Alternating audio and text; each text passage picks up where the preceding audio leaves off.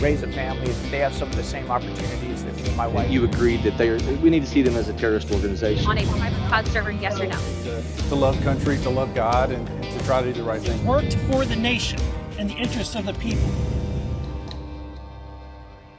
Hey, welcome back to the Fresh Freedom Podcast uh, with the, uh, the freedom loving freshman in Congress. I'm Josh Brecheen from Oklahoma, and today, uh, as typical, joined by uh, Eli Crane of Arizona, uh, Andy Ogles uh, from Tennessee. And we have two special guests with us Byron Donalds, representative from Florida. He's a sophomore member of Congress. And we also have Stephen Moore um, who uh, many of you will, will recognize Stephen from whether he, his time was an advisor to Trump or Reagan, uh, or even the contract with America uh, as an advisor uh, to many of the people that were making strong decisions for conservative values in 95, 96. I also know that he was a part of Cato uh, many, many years ago. And so we're delighted to have them. Um, so we've got a rising star in the conservative uh, movement with Byron Donalds. He's not afraid to tackle MSNBC and CNN, and and then we've got uh, someone that uh, some of us have grown up respecting uh, with historic ties with Stephen Moore. So it'll be a great show. So I'm going to pitch the first question. Um, um, Stephen, what got you engaged in conservative politics? You know, I was always conservative from the time I was seven or eight years old. You know why? I hate people telling me what to do. that's, yeah, it's that simple. I, I, just want to live free, yeah. you know. And I, I've always kind of questioned and resisted authority. And so, uh, and then of course, I started reading Milton Friedman and some of the great economic scholars, and it just was this stuff is so obvious. I don't why why don't why doesn't everybody get it? Yeah, I mean, you look around the world, everybody wants to come to the United States. Yes. We are the we are the greatest country ever. We are the you know, as Paul Johnson, one of the great historians, who wrote a book that everybody should read called Modern Times about America, and it, the last line of the book is really something very special. He said, "America is the only um, successful." Multi-ethnic, multicultural country in the history of civilization. We truly are a melting pot that works. Byron, same question. What, when, oh, and, and what got you involved in the conservative movement? So it was definitely my career. I was in finance at the time. I was in, I started in banking. I was in insurance. So this is 2008, the financial collapse, and I'm, my company asked me to figure out what was going on in the economy because I had a banking background and I turned on House Financial Services Committee here. Never watched a congressional hearing, never really watched cable news. Turned on that hearing, and I was really upset because the members of Congress didn't know what they were talking about. you know, I, at the time, I'm 29 years old. I mean, I'm a little bit younger than when I figured it all out, and I'm like, these guys don't know what's going on. So, you know, it got, got me mad. I started finding other sources to read on the internet and stuff like that. Came across a book called uh, The Law by Frederick Bastiat. Yeah. Great book. You bet. Read that one and I was just like, oh, wow, that, that made sense to me. Legal theft. And then uh, just started, yeah. And I started thinking about those policies. Found Milton Friedman, found him, read stuff from him read some of the stuff that the framers were reading, you know, like Second Treatise of Government, you know, stuff like that. And I was just like, oh, this that's why our government is formed the way it is. Like all this makes sense. And so from there, pretty much realized I was conservative. So can I say one thing about Milton Friedman? Because yeah. I was, I've been fortunate in my life to know a lot of famous people. So I got to know Milton Friedman toward the uh, latter years of his life. And this is really a good message for where you are right now uh, in Congress. So um, I remember one of the last dinners I had with him, we'd go up to San Francisco and he'd have you know seven or eight people, and he and Rose, because you know Rose wrote a lot of those books with him. And anyway, so I remember one of the last dinners before he died. I asked him, you know, Milton, what are the three things that we need to do to increase economic growth? He said, move towards a flat tax. Number one. Number two, school choice. He was a huge advocate of school mm-hmm. choice, every child in America. And number three, you ready for this?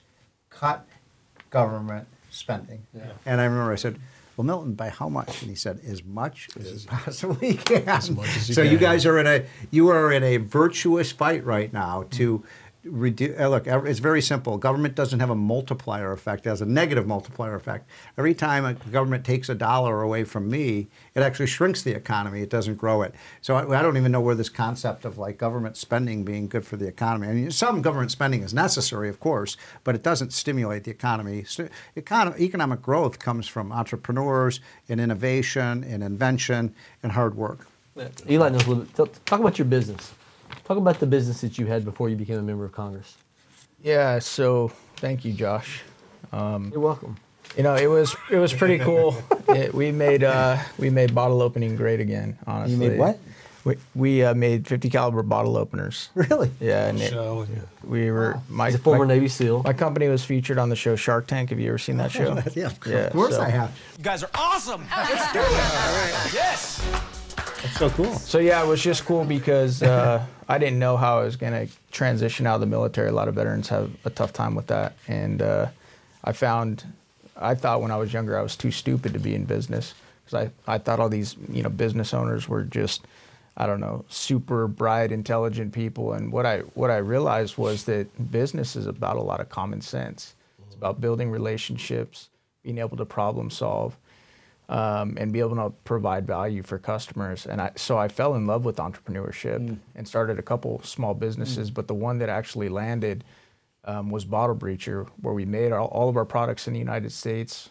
Um, we hired a lot of veterans, and we made some really cool gifts that were personalizable, usually out of uh, you know military surplus gear. So it was just cool because it, it taught me a lot. It you know a lot of people out there I think have this idea about business owners that a lot of them are fat cats, you know, driving around in their fancy cars and whatnot. But I, I don't think a lot of them. Well, maybe that's not fair. I'm sure a lot of Americans either know a business owner or have someone in their family or are a business owner, but it's very hard work. And a lot of businesses struggle just to make ends meet. You're always the last one to get paid. You pay your employees first. And especially under this economy, they're struggling.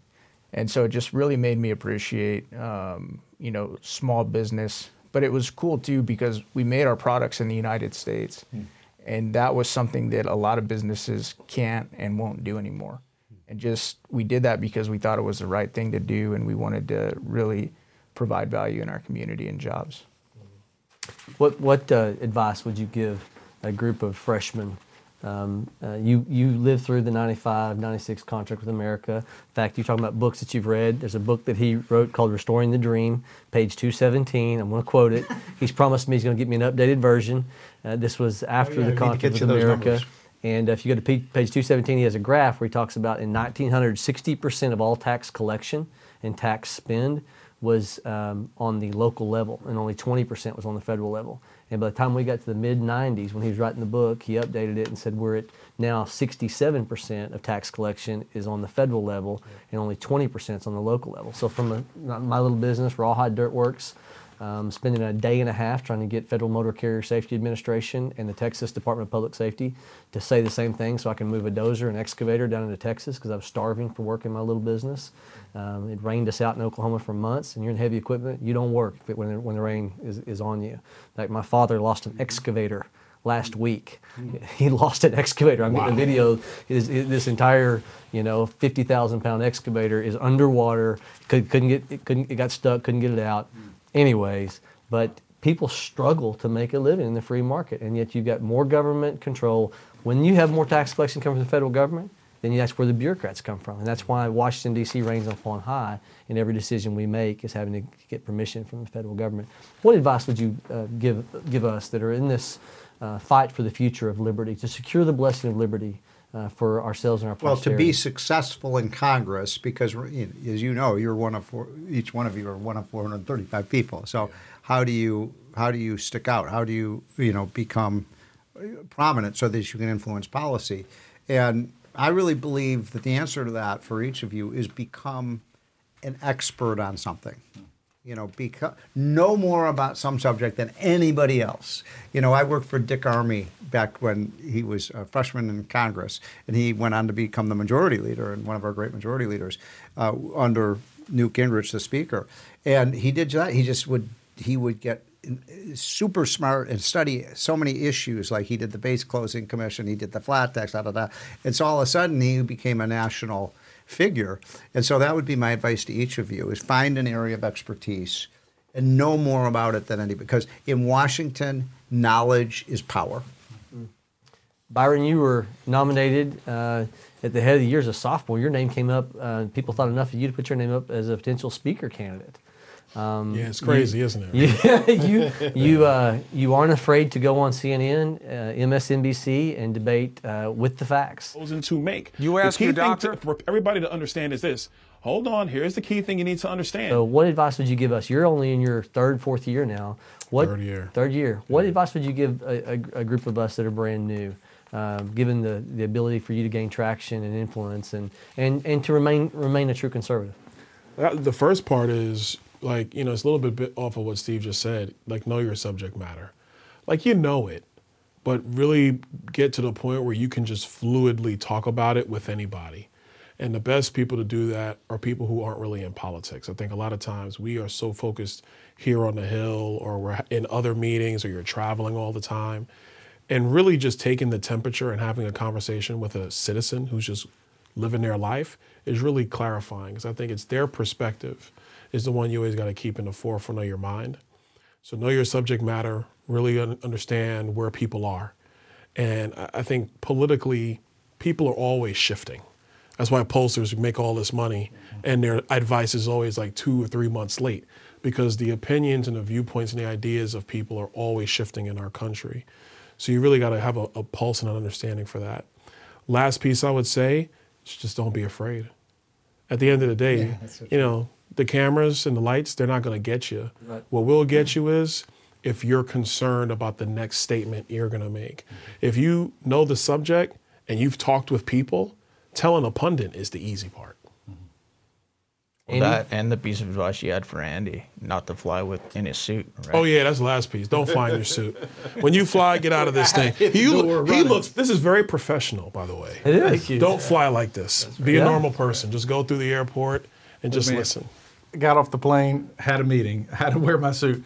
But I mean, I think uh, from a do you want to do you want to listen on this conversation you had on the airplane? So people, I mean, this is behind the scenes for people to kind of yeah, see me. what members of Congress deal deal with. Well, this is uh, so. I mean, I just sitting on the airplane, minding my own business, and a lady who uh, w- would not be someone who would vote for me was uh, she, uh, she, was polite, so I'll give her that. Just, but you know, basically, um, you know, opposed my position to be pro Second Amendment, and then you know, strongly encouraged me to vote to ban assault weapons. And I was very polite in return. I said, I'll take a look at the bill. And, you know, I didn't get into a debate. I just acknowledged her position, uh, acknowledge the fact that I would take a look at it. She recognized you. She uh, recognized that you were a member yeah. of Congress. And, yeah. I was a very outspoken mayor prior to. Um, kidding. Uh, You're kidding. Uh, you were outspoken. Yeah, right. And so I, I, I, what town?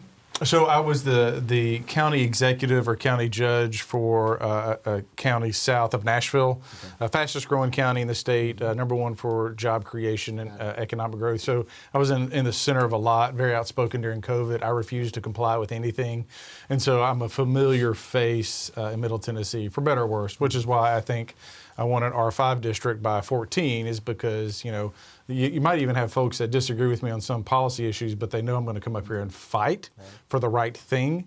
And ultimately, I'm going to land on the Constitution and what does the law say versus rhetoric. And, and to that point, when you look at the debt ceiling fight, I mean, I think from, from a policy standpoint, you know, Europe has America envy Russia is keeping up with the Joneses. They aspire to be the United States. China wants to displace us as the lone superpower. So why would we do anything that makes us more like our enemies? So true. Like leaning towards green energy. It, it's BS. The future of America is in oil, natural gas, nuclear. Period. You're not going to win wars, and as the world's, whether you like it or not, police we're not going to win wars with uh, solar panels strapped to our butts. All right? It's wars were driven by oil and gas. They're always going to be driven by oil and gas. They wouldn't catch a sunlight strap there. I just right. And so, but that being said, it's like, and so for us to be more like Europe, Europe, by the way, who's running away from the green energy. And so, why would we replicate their mistakes? It's foolish. It's nonsense. And this bill that the House, uh, uh, House Republicans that we helped pass, we should hold the line. We should not give an inch. And for every for every dollar increase that they want the debt ceiling above the House bill, there's a cost to be associated with that. So if you want to raise the debt ceiling more than that, then maybe we want the border bill that we passed. If you want to increase the timeline, then maybe we want the REINS Act. I mean, this this is a weighted equation. So if you want more than one and a half trillion, if you want more than the first quarter of next year, it's going to cost something. And then we're doing this for the American people. We're doing this for the future of America, and we've got the, the, the fiscal high ground here. It's not even that you can't just can't win wars though.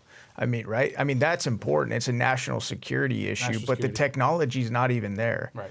These these folks on the other side of the aisle are acting as if we're 50 years ahead in technology, and it's just not there. The infrastructure's not there to support it, and it's just it's asinine, and it's gonna it's gonna destroy our economy. It, you know, and it's just it's scary what's going on up here. But it it kind of you see it not just with energy, you see it at the border, you see it in these inner cities with crime, and it's just like, you know, I've heard conservatives talk about it a couple couple ways. Are they trying to destroy it, or are they completely ignorant, or is it a combination of both? I think it's a combination of both, actually. Seriously, I, I, I totally think it is. Look, you know, our good friend Chip Roy, he just said it um, in a meeting we were all just in that, you know, these Green New Deal subsidies that Joe Biden wants to hang on to for dear life, who does that go to? It's not going to, to, to poor black families in Philadelphia or Chicago. That stuff's going to the elite of the elites in San Francisco and in New York and in Los Angeles. They're the ones that are going to get all this money. They're going to make billions of dollars using tax tax subsidies from the United States government for technology and for an energy system that doesn't even work. It doesn't work consistently enough. Everything's cool, you know, when it's 65 degrees and you know you have nothing going on. But what happens when it gets cold? What happens when it gets hot? You don't have enough electricity on the grid. So I think it's by design. I think it's also a part of look, we have people in our country, in my view, who are sold out to the Chinese. Oh yeah. They've been in business in cahoots with them for a long time. And as far as they're concerned, hey man, it's cool if we source uh, minerals from China. I'm gonna make my money on both sides of the trade. And in their minds, that's a good thing for everybody, but it's not good for the future of the country, especially when you're empowering your greatest rival on the globe, because you're empowering them by doing that amount of business with them that it's tied to your electric grid, your energy basis. I think, Steve, I think I, I've heard you say it. Your energy grid, your, your energy supply is the lifeblood of your economy. You don't have a society if you can't generate energy, and you don't have a society if you don't have a stable economy. Yeah. For sure. Yeah, the Ener- Energy Information Administration uh, says that by the Inflation Reduction Act and all the the uh, tax subsidization that was it part of that bill that, the, that Biden advocated and got passed several years ago, a year ago, that um, it will lead to by 2050, 60% of all of our energy is going to be wind and solar, and so right now uh, it's only it's less than 15%. And what we're talking about is, is in this debt ceiling discussion that's happening is the Republican conference moved, advocated not only going back to 2022 spending levels, the bill we passed, but also clawing that back. That Goldman Sachs talks about that if we don't claw it back, it's going to be a 1.2 plus trillion dollar economic impact to us. Um, it's no small thing. It's massive. 1.2 trillion. trillion negative impact. Oh, negative. So actually, hold Massive on. negative. Hold on. To, the, to, you, to that point you just made, this is important. The Democrats have been screaming bloody murder since the Tax Cut and Jobs Act was passed. And the line that they all say, which is all was also wrong, but they keep mm-hmm. saying is those Trump tax cuts, they cost us two trillion dollars on the deficit. By the way, we've raised more tax revenue than anybody predicted we were going to, so that's not true. But they are more than willing to give 1.2 trillion in tax subsidies to the very rich and to these Green New Deal companies that are all their friends, all their political friends. And we know it's going to cost us at least 1.2 trillion and more when you factor in the economic the economic impact of not having enough consistent viable energy on You know our what's grid. really frustrating about this? Because you all are you know, pretty new to Congress, but you may recall that this is just an instant replay of what Barack Obama did. All Obama is doing Solyndra, is yeah. all he, I mean, Biden's just added an extra zero to all the spending. But do you remember Solyndra? Do you remember Fisker? I mean, we subsidized all of these green energy programs, and 80% of them went bankrupt.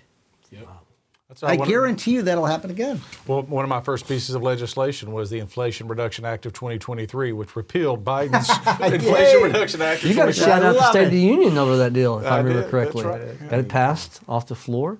Um, tell us something that uh, that Byron you never thought would happen as a member of Congress. Tell us something that, that's happened in your three years now up here that uh, you, you never uh, would have thought would have happened. Somebody would vote for you to be speaker. Yeah, I, I, no, you're right about that one. That's a, that's a good one because I never thought that was going to happen. Dang, I didn't come here to do that. Um, to be honest, this place is exactly what I've heard it was and what I thought it was going to be, and that, and that's really sad. Um, you know, I've had members of Congress that I talked to before I came here, and what they all said this place is, it actually is. I, I think the bright spot for me that has shocked me is that there are more members in the Republican conference now who are basically like, no, we're done with this. And, and it's more than Freedom Caucus members. I, I want to say that it's more than just Freedom Caucus members. Um, I think when the Tea Party guys came up here in 10, that first year, what was it? What was it, Steve? 15 of them, basically, come in to watch. Maybe lot. more, or a lot of Yeah, them. a lot. But the, the ones that stuck around and stayed in the right. fight, ended up being like 15, 20, maybe 25 at the most. Um, they came into a town trying to change it, a town that looked at them like, what are you talking about? And so now you have like, you know, you guys coming in, my class that came in, the class before me, some of those guys, et cetera. Um, it's adding more members into the conference who are like, you know what? No, th- this, this is different. Like, the, you know, the, the debt ceiling bill we passed, and I know we have colleagues who were like, it, we needed to do more, and I respect it totally. I do, because we need to do more. I was talking to some of the older guys who've been around here for a while, and they were like, "We never in our wildest dreams ever thought the House would pass something like this." That's not just because of the four of us. That's because of the work Steve's been doing for years. It's the work of other people who've come to join that battle to save the country. I'm, I'm, that's really the been the thing that surprised me more. Yeah, no, it's good. I think to Byron's point, I had a member, you know, after we passed, you know, our debt ceiling plan, uh, a member that had been here maybe 12 years at this point came up to came up to me. There was a group of the Freedom Caucus, and the, and uh, he said that that was the most in his decade plus of being in Congress. That was the most significant vote he had ever I taken I believe that's true. because they true. Congress has never the House has never done anything like that. So it was a historic piece of legislation, and I think the Biden administration is on their heels because they didn't think that we would remain united, that we'd be united front. Because you have, you know, the very conservative of us, and you have some some that are less conservative, but we came together with a plan, and we're executing a mission on behalf of the American people. It's interesting, Stephen. You, I mean, 30 and 40, and I won't go any further years of experience of, of watching. Um, and for you to be nodding your head and, and to think that what's been accomplished in this first six months has, you know, been paramount. Uh, that makes me feel good as a guy who came up here wanting to make a difference. So, can you speak to that? And and how do we? I mean, I couldn't agree more. I mean, I'd say that was one of the most significant votes that I've seen in the House. I mean, obviously there was the Trump tax cuts and there was the Reagan tax cuts and some of the, excuse me, some of the votes, you know, back in 1995 when, you know, we we did a lot. I mean, when you get that power, I think you just have to you have to use it, you know, because the window slams shut pretty quickly. But I, I'm really proud of how unified you are. I was thinking about what Byron is saying. There's an old saying, because I want to warn you all this. The saying is, you know, a lot of people come to Washington to drain the swamp, and then they realize it's a hot tub. So I don't want any. I don't want to see any of you in the hot tub. Okay. Right. And there's another saying about this. It's so true too, and it's most people come to Washington to do good, and they end up doing well. And um, so I don't want you to fall privy to that. I mean, people come to town, I'm going to change everything, and then they, you know, then the next thing you know, they're making millions of dollars as a, you know, a contractor or something like that. So stay true to your principles. So good. So how would you how would you advise uh, three uh, younger members in terms of experience, uh, one who's got a few more years of experience? How would you advise us to make sure that the um, that the ick doesn't get uh, on us? That the way? Ick.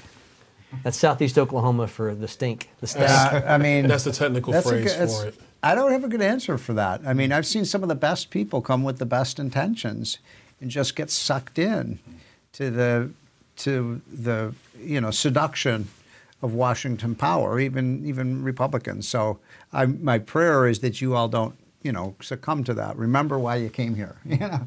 Byron, what do you think it is? What do you think? What do you think holds you to your core? to where? home. Go ahead. Go home. Yeah. Go home. Don't stay here. Yeah, right. The second we're done voting, I'm on the first thing smoking. I try to spend as little time in Washington as possible. Amen. And like um, the other thing is, people who were around you before politics, do you still talk to them? Like you got to have like one or two people who knew you before you were. Congress, before you know you're looking like Ogles walking through the airport. you know, you got to have like you got to have like two or two, well, you know, one or two people who who know you, Yeah. who are still engaged and involved with you, who don't care about that pen because they know who you are. And I think that's that's kind of the way you kind of keep. Having a wife to do that helps a lot too. Yeah. Keep you grounded. You need that, but you're gonna need somebody else. You're gonna need somebody else. You know, I mean, look, it's just the reality because it's, it's hard. You guys are gonna start seeing this. The travel picks up. Mm. You're away from home a lot. When you come home, you really try to dive back into your family, and also trying to recoup. And and then your your people at home want you to go. You got to go see these people. You got to see these people. These people want to see you. So you're scrambling all the time. So having somebody who knew you before, that's involved with you on a day to day basis, man, that's they keep you grounded. So we've got a problem in America where we're, we're short-term focused. There's a study in, in 1965 that Stanford University did, and, and uh, they took a group of four-year-olds, they put a marshmallow in front of each one of them, and said, if you don't eat the marshmallow, we're going to come back and give you something better. And out of 600 young adults, they did this study. Um, they wrote a book about it called Emotional Intelligence. 200 of those were able to withstand the instant gratification of not taking the marshmallow and eating it and waiting until something better was given to them. They watched them 15, 20 years from then, and they noticed that same characteristic stayed with them because they were those 200 were, were 200 points higher on their SAT score than the other 400. I mean, the ones who waited. The ones who waited, Right, who right. delayed instant gratification. weren't- who had impulse control. And, and so I bring that up to say we're a country right now that, you know, democracy cannot exist as a permanent form of government. It can only exist until people discover they can vote themselves largesse from the public treasury. And we are become so short-sighted that we've got so many people that are receiving some form of benefit that everyone's for cutting government until it's whoa, whoa, whoa, but not that. Yeah. And so the sum total is the pressure for back home for many people who don't have their identity in God, who have their identity in the praise of man, they won't make the hard choices because that's where they get their identity, their structure from. So how do we change this? How do we turn how do we turn such a, a, a problem that's a cultural problem around on its head? You've been around for 30 and 40 years. Um, and you've got a different aspect from Florida than I will from Oklahoma. So I'd like to hear from both of you guys. And you know, those, how are we going to change this to get people to want to let go of the largesse and say, "I'm willing to put my country's best interest ahead of my own self-interest"? Um, I'll answer that. I'll take a first swing at it. Um, I, I think a real theme that we as conservatives need to pursue is a new patriotism. A new patriotism. This is the greatest country in the. Yes, we had slavery. Yes, we've had problems. Blah blah blah. blah. But nobody's perfect, right? But um, this is a great. And the left. I mean, you have to deal. I don't think they actually believe as Reagan said, that it was divine providence that put here America here as a beacon of freedom for the rest of the world. You all believe that, don't you? Absolutely. Yeah. They don't And Shining so, city on a hill. Uh, you know, the, we are a shining city on hill, and I, kids are not being taught about the greatness of America in the schools today. In fact, they're t- being taught the opposite. We're responsible for all the problems in the world. Do you think the Chinese teach their kids that? Do you think the Russians teach their kids that? I mean, what country does that? We're going to rot from within if we keep, you know, turning out kids that can't read diplomas and don't understand their own country. I don't know. Do you, I don't know if you all agree with that or not, but I feel pretty passionately about it. Byron, how do we get people to be long-term focused on the future of our nation, not short-term, the here and now? I mean, I agree with that. You know, we're not really educating kids to understand that they, by virtue of being born here, they have the golden ticket from Willy Wonka's chocolate factory. Like they got the golden ticket here in the United States. Like I don't listen. You can talk about race. You can talk about economic status. Being born here, you have the ability to rise and to thrive. Compared to a child in another country, it's not even close. So I think that's that's one. The second piece is going to be is going to be leadership. Like I think you're going to have you you need a crop of leaders who are willing to stand in that gap and say if this if the great experiment that man has ever known is going to continue, it's going to require us to make sacrifices to continue it. Everybody's got to get in on this one. And we have to get back to just first things being first. Let's do the things that work. Let's do what makes sense. Let's get the country mobile and moving. But that takes leadership. And you guys are already seeing up here. I want to do it, but I'm not sure how this is gonna be how how this is gonna play at home. Yeah, I'm not sure what yeah. the message is gonna look that I'm, I might get beat up for this, and you have to be willing to do the right thing and then go home and say, here's why we're doing what we're doing. Good point. And that's leadership. Uh, last, I'm gonna let you go, Eli. A friend of mine told me a long time ago. He goes, "There's two forms of leadership." So the first form of leadership is the person that jumps into a, in the front of a parade when it's already going down the street. That's Joe Biden, and frankly, that's most people up here in D.C. The second form of leadership is taking people to a place they would have not have gotten to on their own, and that's the leadership we're gonna need. Good. What do you two think? How do we how do we get people to think long term about saving our country? That's, Well, going back to Milton and what Stephen was saying, you know, rules for radicals. Uh, you know, the left learned really quickly if they could commandeer the schools, if they can change the generations, whether They in have. pre-K and K and elementary, they've changed our country. And so I think it's two pronged. One, you know, meanwhile we, we mind, mind our fiscal house best we can. But we've got to get the, the, the federal Department of Education. We've got to push education back to the states where parents have more contact with their state reps and their state senators. That's how we win back America. So we can teach patriotism. you, you can right? also deal with the hypersexualized culture in the classroom if you let the states have more control, can't you? Uh, absolutely. I mean, the states have to run education. I mean, look, I'm very conservative. If you're from San Francisco, you don't want some redneck from Tennessee telling you how to run your classroom. You just don't. And guess what? I don't want some liberal from San Francisco telling my family how we should teach our kids, right? I want to keep D.C. and all the liberal states out of Tennessee. It's that simple. Uh, we're a republic or free states, and if California wants to be liberal and fail, that's up to them. I'm not going to subsidize it, right? Tennessee has the right to be conservative. Tennessee has the right to be Christian. Tennessee has the right to run its own business. That's why we've got to hold the line as conservatives, but we've got to get our children back, and it goes back to school choice. You got second to last word, then we'll land the plane. Yeah, I think uh, you know Byron talked about a little bit of it. Courage is contagious. We lead by example, um, and often other people want to step up and you know be like be like that, be strong and courageous. But then I think we also got to champion organizations like Turning Point USA and others that have gone into the Lions Den. You know, right they're they're right there in Arizona where I'm from, and I think a lot of conservatives and Republicans abandoned education a long time ago because we thought it was lost. We thought it was a battlefield that was too far. But those guys went into the Lions Den and they started taking back ground. And so you see a lot of these activist groups like Moms for Liberty, you know, and, and other groups like that that are actually waging war, you know, for our little kids. We need to champion tho- those folks. And we need to be courageous up here and continue to sacrifice because this job is a sacrifice, man. It really is. Um, Abraham Lincoln quote: um, "The philosophy in the schoolroom in one generation will be the governing philosophy in the next." And so, to, to turn our culture, knowing that politics is downstream of culture, we've got to have moms, dads, pastors flaming in the pulpits um, to be able to drive people back to that shining city on the hill that was a fabric of uh, uh, biblical morality and constitutional adherence. And uh, whether it's Turning Point or for a generation like mine, it was WallBuilders, uh, knowing what the Constitution says, becoming an informed citizen. So you can stand up and say, look, our founders intended for a limited government. That didn't mean small, but they intended limited government, 18 things. And then the states, to your point, Andy, to be left with so many other factors, but we've so turned it upside down.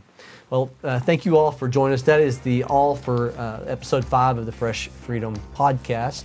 Um, if you'd like to submit an audience question, click the link in the description below, and it might get asked in a future episode. And we'll see you next time on the Fresh Freedom podcast. Thanks to our guests. Thanks, guys.